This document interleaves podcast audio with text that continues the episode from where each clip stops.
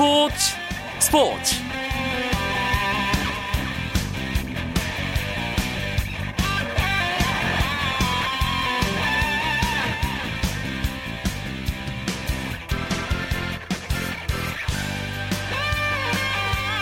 안녕하십니까. 수요일 밤 스포츠 스포츠. 아나운서 이광용입니다.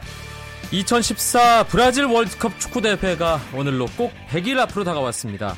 64년 만에 브라질에서 열리는 이번 대회 우리 시간으로 오는 6월 13일 새벽 5시 브라질과 크로아티아의 공식 개막전을 시작으로 32일간의 열전에 돌입합니다. 러시아와 알제리, 벨기에와 함께 H조에 속해 2회 연속 16강 진출에 도전하는 우리나라는 내일 새벽 2시 그리스와 평가전을 치르는 등 FIFA가 정한 A매치데이에 맞추어 맞춤형 모의고사를 준비하고 있습니다. 브라질 월드컵을 100일 앞두고 치르는 그리스전 홍명보호가 어떤 내용으로 우리 팬들에게 어떤 결과를 가져다 줄지 상당히 궁금합니다. 축구 대표팀의 멋진 경기 기대하면서 수요일 밤 스포츠 스포츠 출발하겠습니다. 먼저 오늘 들어온 주요 스포츠 소식 정리해 드립니다.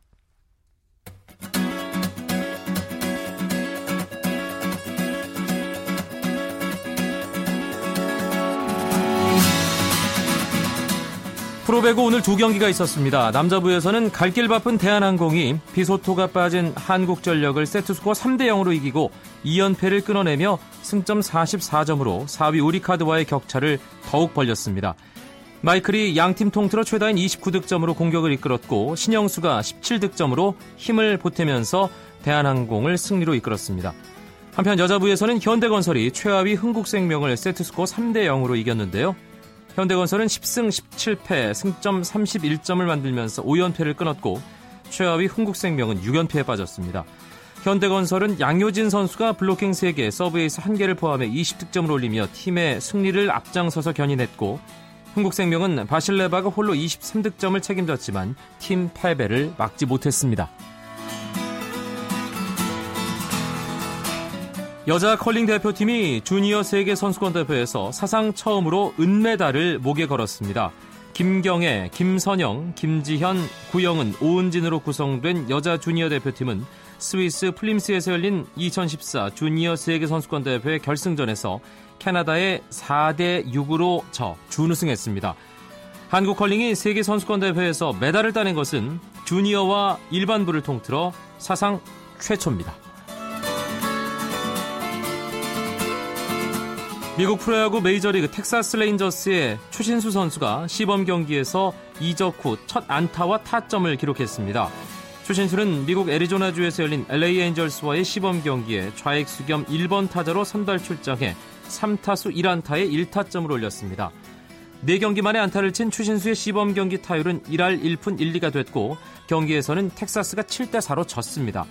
한편 템파베이의 이학주 선수는 보스턴과의 시범 경기에서 2타점 2루타를 때려내면서 시범 경기 타율을 4할로 끌어올렸고 템파베이는 8대 0 승리를 거뒀습니다. 시애틀의 최지만 선수는 LA 다저스전에서 한 차례 타석에 섰지만 범타로 물러났습니다. 이훈재 상무농구팀 감독과 이상범 전 안양 KGC 인삼공사 감독이 지난해에 이어 유재학 남자농구 대표팀 감독을 보조합니다.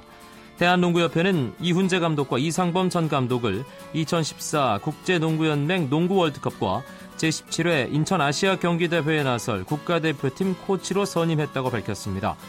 이훈재, 이상범 코치는 지난해 8월 필리핀 마닐라에서 열린 제27회 아시아 남자 농구 선수권 대회에서 유재학 감독과 함께 대표팀을 이끌었고 이 대회에서 농구 대표팀은 3위를 차지하면서 16년 만에 월드컵 진출의 쾌거를 이뤘는데요. 농구협회는 이훈재, 이상범 코치가 대표팀의 선전에 이바지했다며 이들을 재신임한 배경을 설명했습니다.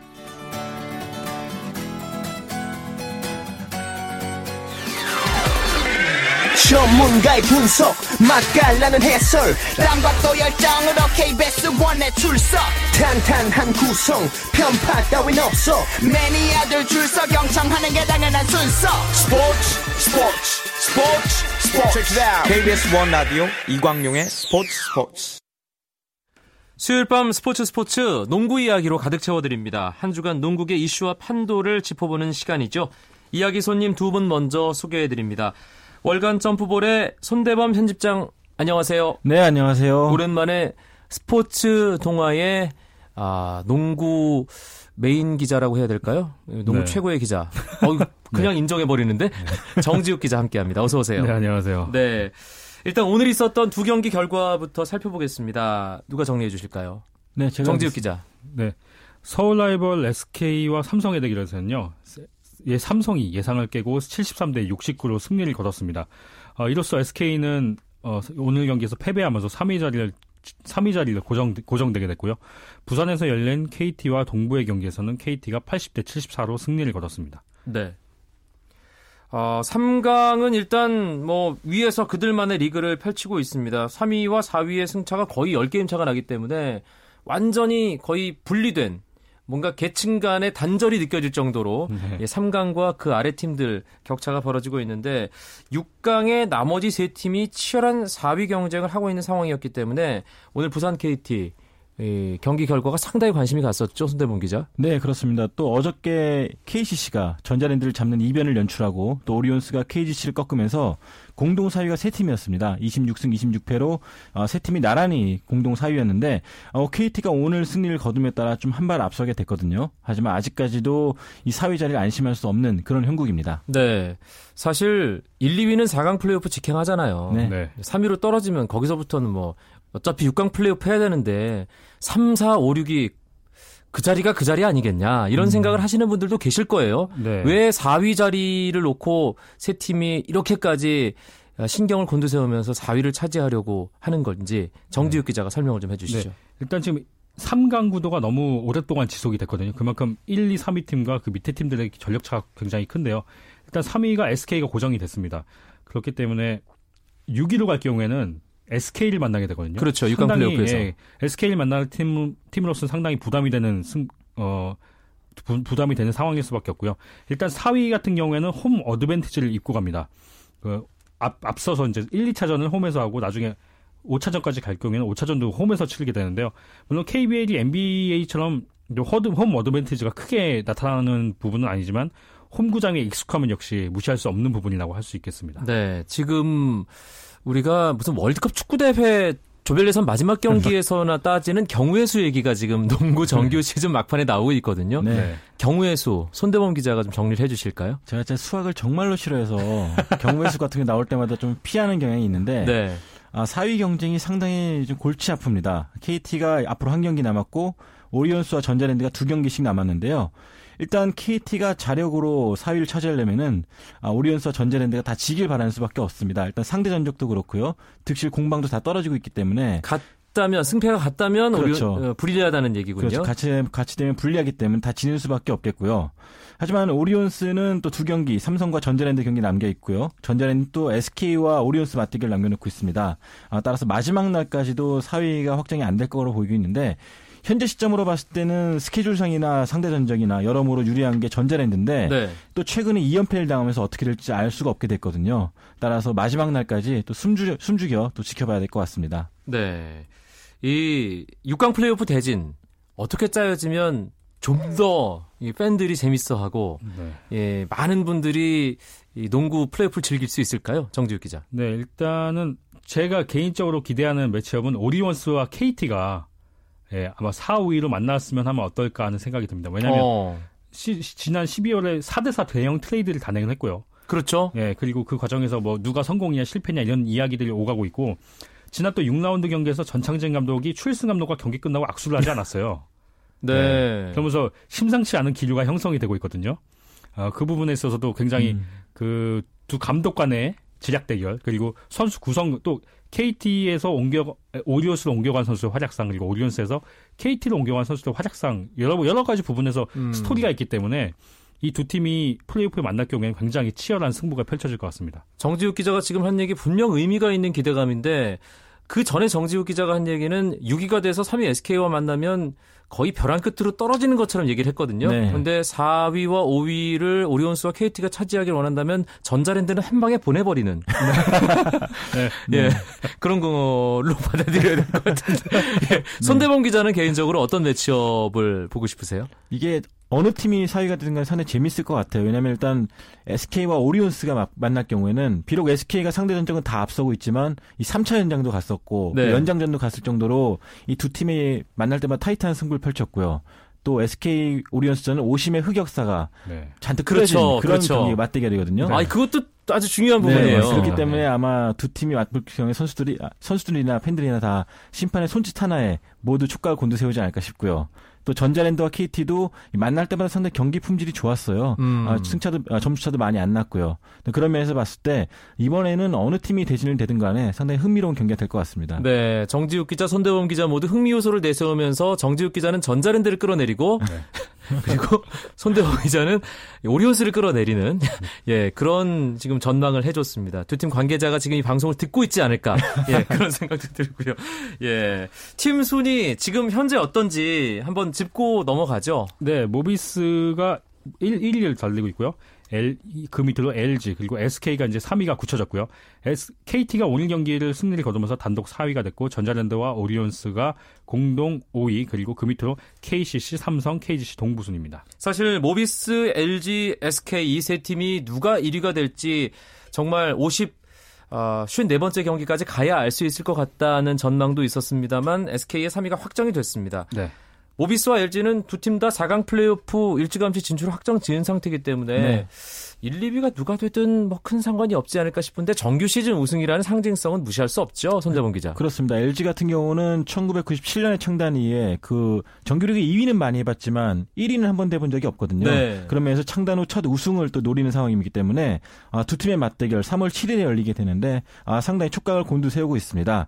만약에 LG가 모비스와의 맞대결 지금 상대 전적에서는 2승 3패로 뒤지고 있고 또 득실률 따졌을 때 4점이 좀 부족한 상황이거든요. 그래서 만약에 LG가 모비스에게 5점 차 이상만 승리를 거둔다면은 아, 정규리그 우승까지 노릴 수 있는 그런 상황입니다. 그러니까 지금 오리온스 아 창원 LG가 울산 모비스에게 한 게임 차로 뒤지고 있는데 창원 LG가 이긴다면 승차가 없어지는 것이고 네. 네. 두팀 간의 6라운드까지의 상대 전적도 3승 3패로 똑같아지기 때문에 점수. 득실률을 네. 따지게 되는 거군요. 그렇습니다. 모비스가 플러스 4기 때문에 오리온스가 5점 차 이상으로 승리를 하면 두 팀이 마지막에 이 승패가 같았을 때는 이 네. 창원 LG가 1위가 된다. 네, 그렇죠. 아, 제가 네. 숫자가 약한데 참 정리를 잘해주시네요. 제가 정리를 잘한 거군요. 저도 지금 말하면서도 헷갈리네요. 예. 두 분, 솔직하게, 사실상의 챔, 그러니까 정규 시즌 챔피언 결정전이라고 할 수 있는, 아, 이 모비스와 LG의 금요일 맞대결, 어떻게 전망하세요? 정지욱 기자부터. 네, 저는 LG가 좀 유리하다고 보는데요. 이유는 역시 데이본 제퍼슨의 존재를 존재 때문입니다. 네. 어, 모비스전에서 이 선수가 평균 17 17.2점, 6, 5.6 리바운드를 기록하고 있는데요. 5, 6라운드에는 각각 32점, 22점의 고득점을 올렸습니다. 거기다 승부처의 결정을 지어줄 수 있는 선수라는 점에서도 좀 주목할 만한데요. 모비스는 일단은 유재학 감독은 이 선수에게 줄점, 줄점수는 주고 외곽을 막겠다 이런 전, 전략을, 전략을 내세우고 있는데요. 사실 뭐 LG 같은 경우에는 문태종 선수도 있고 또 김실래 선수도 충분히 모비스의 수비를 휘저을 수 있기 때문에 사실 그쪽을 100% 막을 수 있, 있으리라는 확신을 할 수가 없는 상태예요. 그렇기 때문에 지금 또 LG의 상승세도 무섭기 때문에 어, LG가 좀 더 유리한 상황이 아닐까 음. 그렇게 생각을 해봤습니다. 지지난주 농구장 가는 길에 SK의 정규 시즌 우승을 예상했던 손대범 기자. 예, 어떻게 보세요? 아, 약간 부끄럽긴 한데요. 네. 일단 저는 모비스가 좀 더 유리하다고 봅니다. 일단은 음. 큰 경기, 이런 승패를 결정짓는 경기 경험이 상당히 많기 때문에 아, 선수들이 상당히 좀 침착하게 경기에 임할 것으로 보이고 있고요. LG가 연승 중이긴 한데 또 모비스 같은 경우는 또 변칙 수비가 상당히 다양한 팀입니다. 이런 변칙을 들고 나왔을 때 아무래도 연승을 하다 보니까 약간은 그런 변칙적인 부분에 대응하는 부분이 약해질 수가 있거든요. 따라서 LG가 이런 부분에서 좀 경험이 떨어지기 때문에 아, 약간 밀리지 않을까 그런 생각을 해봅니다. 네, 알겠습니다. 정지욱 기자는 창원 LG의 손을 들어줬고요. 손대범 기자는 울산 모비스의 승리를 점쳤습니다. 울산 모비스가 이긴다면 뭐 모비스 정규 시즌 우승이 확정되는 것이고 네. 창원 LG가 이긴다면 일단 마지막, 마지막 경기까지 경기까지, 네. 일요일 경기까지 가봐야 아는 상황이 됩니다. 순위와 판도 정리해봤고요. 한 주간의 up and down 짚어보죠. 어떤 팀 한 주간 가장 상승세를 탔다고 봐야 할까요? 네, 손대범 저는 기자. KCC를 좀 꼽고 싶습니다. 네. KCC가 지금 막판 들어서 재를 왕창 뿌리고 있는데요. 아, KT와 그리고 전자랜드를 상대로 나란히 승리를 거뒀습니다. 어, 그 중심에는 김민구 선수가 있었는데 어, KCC 같은 경우 사실 부상자가 상당히 많았기 때문에 아, 최근 들어 경기력이 많이 떨어진 모습이었거든요. 하지만 KT전에서는 김태용 선수 그리고 KCC전에서는 김효범, 장민국 그리고 김민구 같이 젊은 선수들이 좋은 활약을 보여주면서 어, 갈 길이 바쁜 또 사위권 팀들에게 또 김, 어, 제밥을 뿌렸습니다. 네. 전주 KCC를 한 주간 가장 업된 팀으로 손대범 기자는 꼽았습니다. 정지욱 기자, 네. 다운 팀 네. 어? 다운 팀은 동부를 꼽았는데요. 네. 동부는 지금 5연패 중이고요. 지금 SK가 물론 오늘 순위가 결정되긴 했지만 어제까지만 해도 어, 9개 팀의 순위가 정해지지 않고 오로지 동부만이 순위가 이제 정해진 상황이었어요. 예. 그랬죠. 예, 그만큼 동부의 올해가 얼마나 처참했는지를 볼 수 있는 결과였고요. 사실상 지난 시즌에도 팀이 거의 뭐 무너지다시피 했- 했기 때문에 올 시즌이 굉장히 중요했는데 결과적으로는 1년을 허송세월한 것밖에 되지가 않았어요. 어, 앞으로 다시 리셋을 해서 시즌 준비를 해야 되는데요. 어, 올 시즌에 팀 창단 처음으로 꼴찌를 했습니다. 예, 이- 오늘 올 시즌의 상처가 다음 시즌의 도약의 계기로 예, 좋게 어, 좋은 영향을 미쳤으면 좋겠습니다. 선수들의 업앤다운도 짚어보죠. 손대범 기자. 네, 저는 KCC를 계속 꼽고 싶은데 김민구 선수를 뺄 수가 없습니다. 특히 어제 경기였죠. 전지랜드와의 경기에서는 전반전까지만 해도 2점에 그쳤었는데 연정전 사- 포함해서 후반전에 25득점을 쏟아부으면서 아, 왜 자신이 아시아의 스타인지를 확실히 보여줬던 그런 경기를 보였습니다. 이런 경기력이 좀 진작 나왔으면 어땠을까 하는데 다른 한편으로는 이 하승진 선수와 만날 다음 시즌을 또 기대케 하는 그런 활약이 아니었나 싶습니다. 좀 침체됐던 선수는 누굴까요? 네, 침체됐던 선수는 역시 동부 전체적으로 좀 꼽을 수 있겠는데요. 네. 일단은 KCC와 동부를 확 갈리는군요. 네, 일단은 뭐 누구 하나 잘못했다, 누구 하나 뭐 잘했다, 잘못했다 이거보다도 동부 선수들 자체가 좀 더 힘을 냈으면 하는 마음에 음. 예, 일단 올 시즌 자체 올 시즌에 부상도 유독 많았고 김주성 선수가 계속 다쳤고 또 윤호영 선수도 복귀하자마자 또 다치고 하면서 계속 불운의 연속이었어요. 그렇기 때문에 잘 준비를 해서 다음 시즌에 잘 준- 좋은 활- 모습을 보여줬으면 하는 마음입니다. 네, 수요일 밤 스포츠 스포츠 농구 이야기로 꾸며드리고 있습니다. 월간 점프볼의 손대범 편집장, 스포츠 동화 정지욱 기자와 함께하고 있습니다.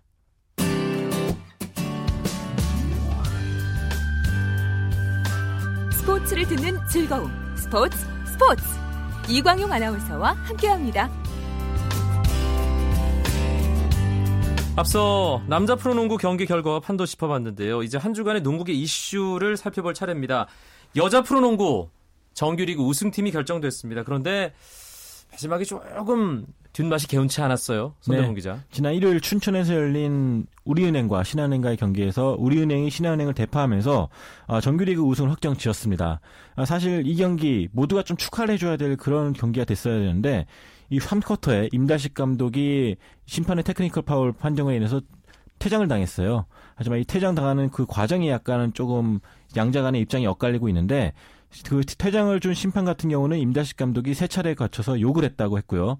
반대로 임다식 감독은 자신은 욕을 한 적도 없는데 아, 욕을 했다고 거짓말을 하고 있다. 또 그렇게 맞받아치면서 현재 WKBL 재정위원회가 좀 2차까지 간 상태입니다. 네, 워낙 중요한 경기였기 때문에 파장이 좀 계속 이어지는 느낌이고요. 정지욱 기자. 네, 이날 경기가 사실 신한은행은 전반에 굉장히 좋은 경기를 했거든요. 어, 후반에 조금 어, 흐름을 놓치면서 어렵게 어렵게 신한 우리은행을 쫓아가고 있었는데 이 테크니컬 파울과 그 임다시 감독의 퇴장으로 인해서 아예 그냥 흐름이 넘어가고 말았어요.